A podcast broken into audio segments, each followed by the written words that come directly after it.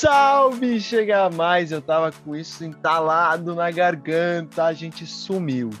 Sabe aquele amigo que some? Daí dá do nada assim, ele fala: Ô, oh, tudo bem, vamos marcar um rolê. Foi exatamente isso que nós fizemos aqui no NegaCast. E eu tava morrendo de saudade de voltar às gravações dessa segunda nova temporada saindo do forno. Olha que honra! Eu sou Gustavo Ribeiro, sigo com você, mas também não sigo sozinho. Quanta coisa mudou, não é mesmo? Desde lá da último, do último episódio, a pandemia ainda continua, mas a fé e a esperança, ah, essas estão mais que vivas, estão completamente ressuscitadas em Cristo Jesus. Então, bora falar hoje de um assunto muito legal. Mas antes, deixa eu apresentar quem está comigo. E ó, o negócio é tão legal se você já era ouvinte assíduo do NagaCast, sabe que nós fechamos a última temporada juntos. Então, nada mais que especial que abrir a novíssima temporada do NagaCast, segunda temporada, com eles. Então, eu trouxe para cá, para essa resenha, ela, que na verdade não é nem convidada. Eu tô fazendo aqui esse Guero Guero, mas é só por enrolação, que ela já é de casa, divide os microfones. Chega mais, Biga. Tava com saudade? Fala galera, eu tava morrendo de saudade de vocês, tava morrendo de saudade de compartilhar os microfones com o Gu, mas como ele mesmo disse, nós não estamos sozinhos. E se você é ouvinte do NagaCast há muito tempo, você provavelmente já sabe de quem nós estamos falando. Com certeza é o Gui Drake. Seja muito bem-vindo, Gui. Ah, meu Deus do céu. Ok, voltou. Cara, que bom. Como é bom é, ter esse momento aqui com vocês mais uma vez. A cada dia que passa, estou me sentindo mais à vontade, sabe? Aquela casa do amigo que você vai chegando, que aos poucos você vai indo, vai indo, aí o amigo libera, não, pode abrir a geladeira, mano, vai lá, pega lá. Tô, tô assim, ó, tô chegando daquele jeito e tô amando cada vez mais. É muito bom poder ter esse momento com vocês, por tudo que por todos os Nagas Cast que a gente grava aqui, realmente cada um é um mais especial que, que o outro, e eu tenho a total certeza que hoje promete, hein? Promete. Promete. Então vamos fazer o seguinte, já vamos entregar, né? Não vamos só prometer. Ó, queria também já aqui agradecer a presença dele, Gui Drake, Gui, nosso amigo, enfim, que fechou a primeira temporada com a gente, que abre essa nova temporada. Tá todo mundo aqui o que de gala, inclusive estamos gravando na noite do Oscar, é, e também na noite em que Vitube sai do BBB. Então é uma noite muito especial, muito movimentada. Bom, o assunto também é muito especial, porque já que nós estamos começando uma nova temporada, não é mesmo? Nada melhor do que falar de começo. Né? Você, você, você gosta de começar coisa na sua vida? Tem gente que prefere, às vezes, quando a, né, a situação já está caminhando. Mas, enfim, começar é muito importante, né? Muitas vezes começar pode ser inclusive a chave, o segredo de como terminar, né? Terminar uma, uma, uma fase na sua vida, enfim, concluir alguma coisa bacana. Então hoje cada um aqui a gente vai fazer um top 3 começos na Bíblia, né? Histórias ali de começos na Bíblia que nos inspiram, que trazem boas e importantes lições.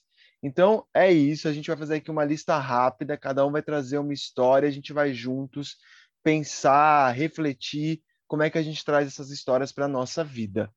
Vamos então fazer o seguinte: ladies first, não é mesmo? Abigail, me conte qual começo da Bíblia você trouxe para esse episódio. Bom, eu trouxe um começo que, na verdade, é um recomeço também. Vou falar dele, que é um exemplo para todo mundo, que é Pedro. Eu queria dividir a história de Pedro em três fases. E aí, a gente já conhece a história dele, mas a gente entende também que essas três fases que eu quero trazer para vocês, elas são separadas em antes de conhecer Jesus, o processo que se passa é quando ele conhece Jesus, quando ele está com Jesus, e depois que Jesus foi embora e volta para os discípulos, né? Quando Jesus aparece ali para todos os discípulos na praia e Pedro também está ali.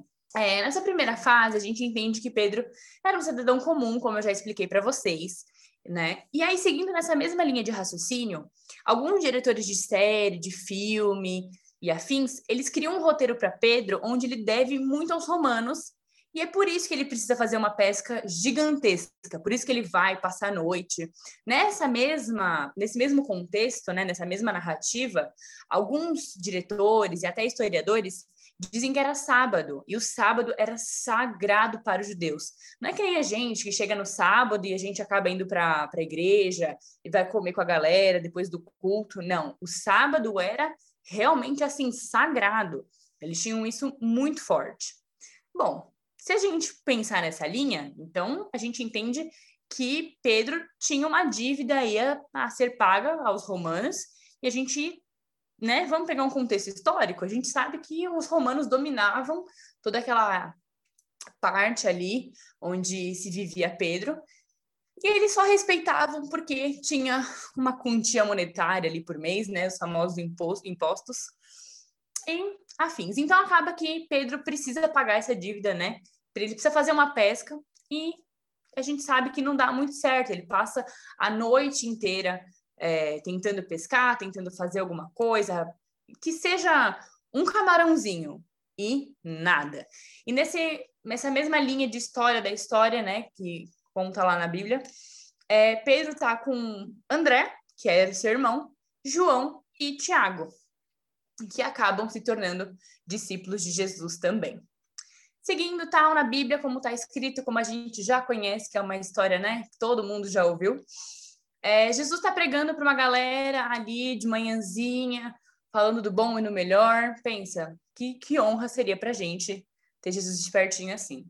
E aí, Pedro exausto, passou a noite inteira tentando e nada, e nada, e nada. E aí, Jesus super educado, chega para Pedro e fala assim: Deixa eu te perguntar, eu posso usar teu barco só para eles me ouvirem melhor?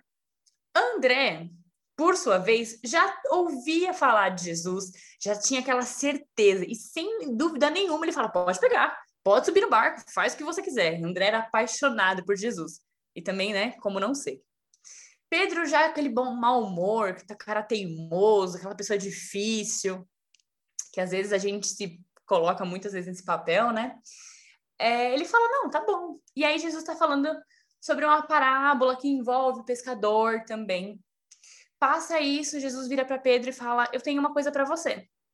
E ele fala: ah, O que, que você tem para mim? Bem debochado, gente, assim, bem.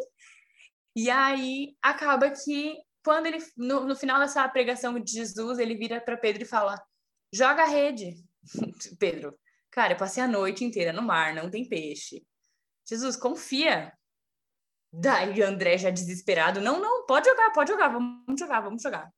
E acaba que quando Pedro pega a rede de volta, tem tanto peixe, tanto peixe, tanto peixe que o barco quase vira.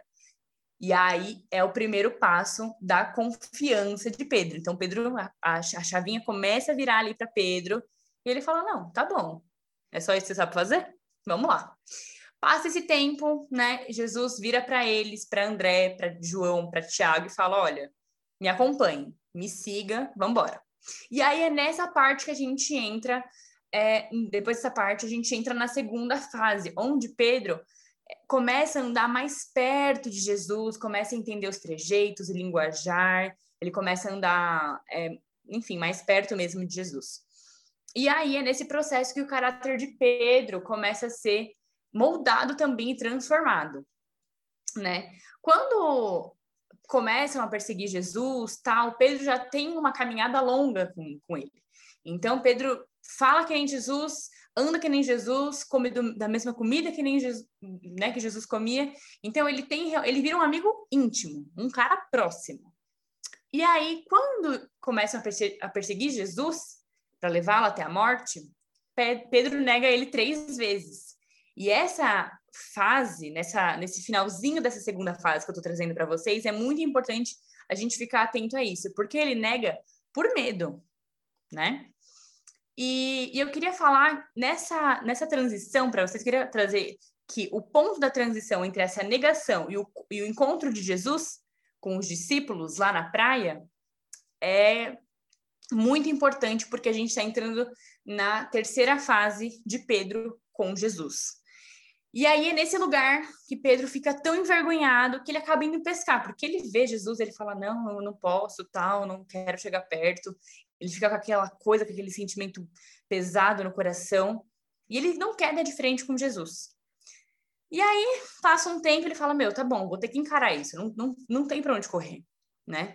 E aí, Jesus chega para ele, eles estão comendo, e ele vira só para Pedro e pergunta, isso está lá em João 21, é, Simão Pedro, tu me amas? E ele vai perguntando isso três vezes. Lembra que Pedro negou Jesus três vezes? Então Jesus vem com todo o seu amor, com todo, né, toda essa, essa coisa da, da glória que Jesus tem, que é quase inexplicável. E aí ele pergunta três vezes se ele ama. E Pedro, sim, Jesus, sim, eu te amo, Senhor, eu te amo. E isso vai gerando um arrependimento no coração de Pedro, e não remorso, como aconteceu com Judas. E o arrependimento, ele gera transformação. Ele gera vida nova. Já o remorso, ele leva à morte. E lá em Atos, logo no finalzinho de João 21, é, vocês vão ver que quando Deus que ele quer fazer alguma coisa, ele capacita quem ele quer. E o que eu queria deixar para vocês é que quando Pedro ele se arrepende de todo o coração, ele é transformado. Então, mais uma vez, ele recomeça, porque ele foi pescado para virar pescador de homens por Jesus, e ali começa toda essa transformação dele, e acaba que numa segunda fase, que é quando ele tem todo aquele arrependimento no coração, ele também é transformado, ele também tem um recomeço, porque ele fala, cara, eu também sou filho amado, sabe? Eu não preciso ficar com essa mágoa, com esse medo no coração, porque Jesus me ama. E eu vou fazer a partir de hoje aquilo que ele quiser mais ainda, mais forte ainda. E aí, logo em seguida, é, Pedro prega, ele é a primeira pessoa a pregar, e é nessa conversão que tem, né, que 3 mil homens se convertem. E, gente, isso é incrível, porque é o que eu falei para vocês. Quando Deus quer, ele capacita e pronto. Então não tenham medo de estar sensíveis à voz de Deus, porque se você estiver disposto a se arrepender, se o coração estiver aos pés de Jesus, você vai ser transformado e a tua vida vai recomeçar, não importa de onde você veio, de onde você para onde você vai, aquilo que você fez e aquilo que você deixou de fazer. Deus está te chamando hoje. Uou, que demais, Biga, que legal. Isso é muito bacana sobre quando, quando a gente fala de começo, tem o começo do zero, né? Quando ainda não tem nada, você começa uma coisa, mas muitas vezes e na vida a gente precisa começar coisas já com alguma bagagem, né? Tendo passado por alguma experiência, é, às vezes experiências que são boas e que nos dão justamente força para começar, mas às vezes algumas experiências delicadas, né? Pedro mesmo, toda essa questão ter negado Jesus e depois ter recomeçado a vida dele. Guizão, meu amigo, qual foi o começo que você caçou aí nas escrituras para conversar hoje? É um tema realmente maravilhoso e podemos entrar em, em, vários, em várias histórias, grandes homens, de fato, mulheres. E eu trouxe aqui a, o começo, como se dizer, de Moisés, cara. É, a, desde, desde pequeno, assim, eu, eu, eu sempre ouvi muito a história de Moisés e sempre foi uma história que me impactou e eu gosto muito dessa história, desse começo de Moisés, porque é muito louco assim, né? Moisés ele nasce escravo, ele é adotado pela filha do faraó e ao final ele se transforma em maior líder para os hebreus. Então, assim, é, é, eu acho muito lindo toda essa caminhada que Moisés tem desde de bebê até ele se transformar, o que ele se transformou. E, e principalmente o fato de Moisés até mesmo chegar no momento do, do, do, próprio chamado dele e de ele duvidar, como se dizer, né? Então, é, é exatamente o ponto onde ele traz para Deus, em Êxodo 3, é, capítulo 3, versículo 11, né? Quando ele diz, é, que a palavra diz, né? Então disse Moisés a Deus, quem sou eu para ir a Faraó e tirar do Egito os filhos de Israel? E aí eu tenho a total certeza que podemos dizer, aqui é o começo, né? Porque é, Deus traz a resposta, Moisés se move e tudo acontece. E toda a situação é, realmente se passa. E o mais louco de tudo, assim, que eu, que eu acho é, muito bonito, é da forma que as coisas aconteceram. Moisés ele, Moisés, ele foge de casa, Ele foge ali de, de toda é, a, a, vida que ele tinha é, no Egito. Imagina o que Moisés realmente tinha no Egito. É, é uma vida realmente totalmente diferente. Um homem que vivia e, e aprendeu com os grandes do, do Egito. Então ele foge, ele, ele simplesmente é, se tornou um pastor de ovelhas, e aí vem o grande chamado dele, e aí ele se transforma de fato nesse líder que até hoje é considerado pelos próprios judeus, né, como o grande líder que, que, que teve na história. Então eu trago muito esse começo pelo que ele viveu, de ter sido uma criança é, jogada no rio, de simplesmente ser lançado para a morte, para fugir da morte, nasce escravo, é adotado pela filha do faraó e ao final se transforma em um grande líder. Então, particularmente, trago aqui esse começo de Moisés e, e recomendo a todos realmente ler, é, porque temos muito, né, muitas pessoas assim acabar é, se afastando, né, Bigu, do, do Velho Testamento, né? E, e, cara, o Velho Testamento traz coisas realmente lindas, histórias realmente lindas. E, na minha opinião, temos diversas histórias tratando exatamente sobre o começo no Velho Testamento. Exatamente. É interessante porque, é, justamente no Antigo, você tem muitos começos que são por fé, né? O próprio Abraão, considerado aí o pai da fé, e quando você vê toda a trajetória dele, você entende o porquê que ele leva esse título começou essa, essa caminhada, o povo vem, o povo, né, o povo eleito vem da, da descendência de Abraão, então é repleto de começos. Se você está afim aí de entender como começar bem alguma coisa, vai lá, Antigo Testamento tem muita coisa, muita história boa para inspirar. Inclusive a história que eu trago para esse nosso essa nossa lista também está lá no Antigo Testamento. Vou falar de José. É, por que falar de José, né, quando você está falando sobre começo? O que eu gosto da história de José, inclusive, muitas vezes eu me vi muito assim, parecido com José, na questão de momentos delicados e adversidades realmente servirem para testar o nosso caráter, né? Mas o que eu gosto de, de José é que José, todo mundo conhece a história, né? Se não conhece, vai lá ler a Bíblia, mas tá tudo bem. É, José, então, tem sonhos, né? Sonhos que meio que dão as pistas ali, dão um spoiler do que vai acontecer na vida dele, é, os sonhos onde ele tem uma posição de destaque perante a família. E isso parece um começo muito emocionante, né? Alguém super jovem, mas já ali vislumbrando lugares de destaque, posições é, altas. E isso é muito interessante. Só que na sequência, meus amigos, José, o que é vendido pelos irmãos para ser escravo, vai parar no Egito, Aí rola lá aquele negócio na casa de Potifar, vai para a prisão. A vida de José, esse começo, leva um plot twist. Para quem gosta de cinema, plot twist é aquele termo usado quando a história dá uma reviravolta. De repente, uma coisa que parecia que estava caminhando para um lado, vai para o outro completamente oposto. E o que eu gosto de José é isso. Muitas vezes a gente que é jovem tem muita muito desejo, muito sonho, muita expectativa na vida, nas pessoas, mas a realidade é dura, meus amigos. Né? O que José precisa enfrentar no Egito, sendo vendido pelos irmãos, na prisão, é muito duro para um jovem. E isso vai desconstruindo a visão romantizada da vida, né? Muitas vezes a gente quer viver, por exemplo, um relacionamento a gente romantiza tanto, assiste tanto filme, idealiza, ou então a gente quer um trabalho, a gente acha que vai ser, nossa, vai ser tudo muito incrível, todo mundo vai gostar de mim, ou na faculdade, é o melhor curso do mundo, ou então até trabalho na igreja, ministério, né? Ah, vai dar tudo certo. E quanto mais cedo a gente admitir que a vida é dura, mais rápido a gente recorre a Deus para nos dar força. Então eu trouxe o começo de José porque eu acho que cai perfeitamente, né? Quando virou o ano, o que a gente pensou? pandemia vai acabar. E acabou foi nada. A gente ainda está enfrentando esse, essa questão, tendo que se virar aí é, para tomar cuidado com o vírus. Então percebe como a vida ela é muito real.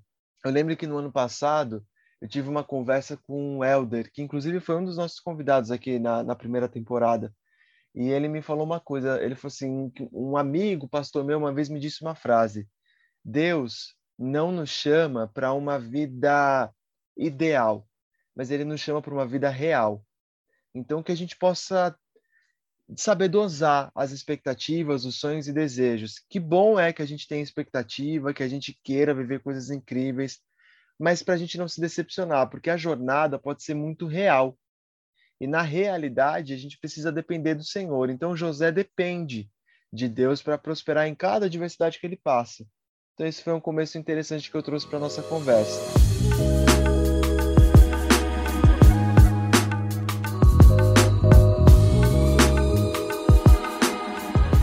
Pois é, então, ó, você já tem aqui três começos para se inspirar. Você tem ali o começo, o recomeço barra começo de Pedro, como a Biga comentou, o começo emocionante também de Moisés, como o Gui falou, e o começo de José, essa coisa mais de encarar a realidade, como eu trouxe para cá. Mas amigos, agora o desafio é outro. Vamos dar dica prática de como é que a gente, cada um aqui, quando vai começar uma coisa nova na vida, o que, que a gente faz? Como é que vocês fazem? É, nessa nova temporada, a gente também quer ajudar de forma prática você que está aí do outro lado ouvindo essa nossa conversa. Então, Gui, Biga, é, vocês têm alguma dica de quando vocês precisam começar alguma coisa? Como é que vocês lidam com o começo? Bom, eu tento sempre me organizar. Eu sou uma pessoa muito ansiosa em questão de planejamento, então as coisas elas precisam é, sair do jeito que eu quero. Eu tenho uma grande dificuldade de entregar as coisas na mão do Senhor mas a nossa vida ela é um começo atrás do outro. Então, quando você entra na faculdade, é um começo novo, quando você trabalha pela primeira vez, é um outro começo. E isso tudo vai formando é, a, sua, a sua vida, porque vai te dando experiência.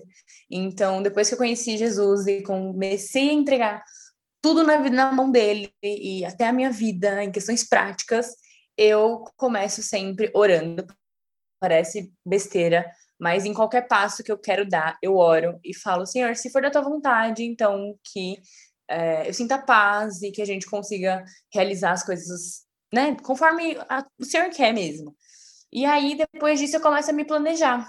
Então, eu sou a louca da papelaria, gente. Eu grudo post-it em tudo quanto é lugar e vou fazendo um checklist. Vou me planejando de passinho em passinho. Então, eu tento fazer ao máximo isso. Tentar separar por etapas e dando check, né, dando um checklist ali para conseguir seguir. A Biga é aquele começo organizado, tá entendendo? Não é Biga, você começa já pensando. Biga, você gosta de começar coisas novas na sua vida? Gosto, gosto, e eu tenho um problema muito grande em não terminar. Então, às vezes eu posso estar em três processos diferentes e eu vou até o fim com eles. Eu sou uma pessoa que não começa uma coisa assim, ter a certeza que vai terminar sabe? Se algum um dia eu comecei algo e não terminei, é porque aquele processo, aquele tempo não dependia inteiramente de mim, mas eu gosto sim de começar coisas novas e ter a certeza que eu vou terminar. Essa para mim é a melhor parte. Ah, importantíssimo, né? Pelo amor de Deus. Gui, me diz aí, você gosta de começar coisa, você gosta de novos começos? Como é que você lida com começos? Cara, é muito bom, né? É, eu acho que essa palavra começo nos traz realmente é, caminhos totalmente diferentes, assim. E o que eu gosto do, do começo é a questão de poder enxergar que você está trilhando um, um, caminho de amadurecimento. Então, acho que a cada hora que aparece um começo, é, de é uma forma de eu é, olhar e ver o quão eu estou amadurecendo, sabe? De, de realmente enxergar a, a minha caminhada e, e, saber como eu estou lidando com ela. E então eu, eu gosto do começo porque ele traz isso e eu, eu particularmente vejo que é um caminho essencial para a nossa vida, poder amadurecer. E até uma coisa entrando né, no sentido né, do que a Biga eh, falou, da questão da oração, de, de ali ter um momento com Deus, é a leitura da palavra, cara. É a palavra de Deus, é de você poder realmente se conectar de uma forma profunda com, com as escrituras, sabe? De você realmente, tudo na sua vida ser direcionado conforme a palavra de Deus. Então, separe um tempo, tenha um tempo com o Senhor, da sua oração, da sua devocional, é, é, é, de poder realmente se conectar com Deus e saber tudo aquilo que Ele tem planejado para a sua vida. Então, eu acho que isso é fundamental para trilhar qualquer começo. sabe? Você separar um tempo, se aproximar do Senhor e ter a palavra de Deus realmente muito viva dentro de você. Gostei, hein? Ó, então vou fechar essa, essa sessão de dicas práticas. Vou dizer que eu gosto de começo, mas não vou negar que às vezes começar a dar um leve frio na barriga, né? Dá um medinho às vezes, dependendo do que você está começando, você fala: Meu Deus, mas será que vai dar certo? Será que eu vou aguentar? Então, começar a dar esse friozinho na barriga, mas se a gente souber administrar e se a gente tiver ali temor e, e muita fé no Senhor, a gente passa por cima de tudo isso. Mas eu vou então complementar, vou arrematar aqui essa sessão de dicas práticas. A Biga falou sobre oração, que é um negócio que é, não tem como, né? Que quem é cristão, para começar qualquer coisa na vida, tem que ter oração. Tudo que está ali na base da oração é uma coisa. Você apresenta ao Senhor e, e ele vai, você vai construindo com o Senhor a certeza para começar aquilo. O Gui falou sobre a palavra e de fato, né? Tanto é que a gente mergulhou agora na palavra para trazer essas histórias de começos.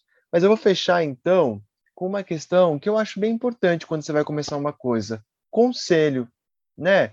Pedir conselho, às vezes pedir ajuda, pedir opinião de.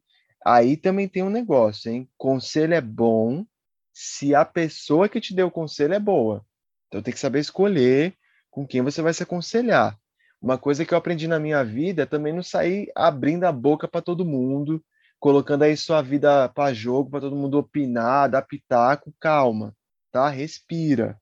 É, tem ali pessoas de confiança e mais além de confiança, pessoas que você realmente enxerga o Espírito Santo, o Senhor, pessoas que são tementes, pessoas que podem te inspirar nessa questão de fé, de compromisso com Deus.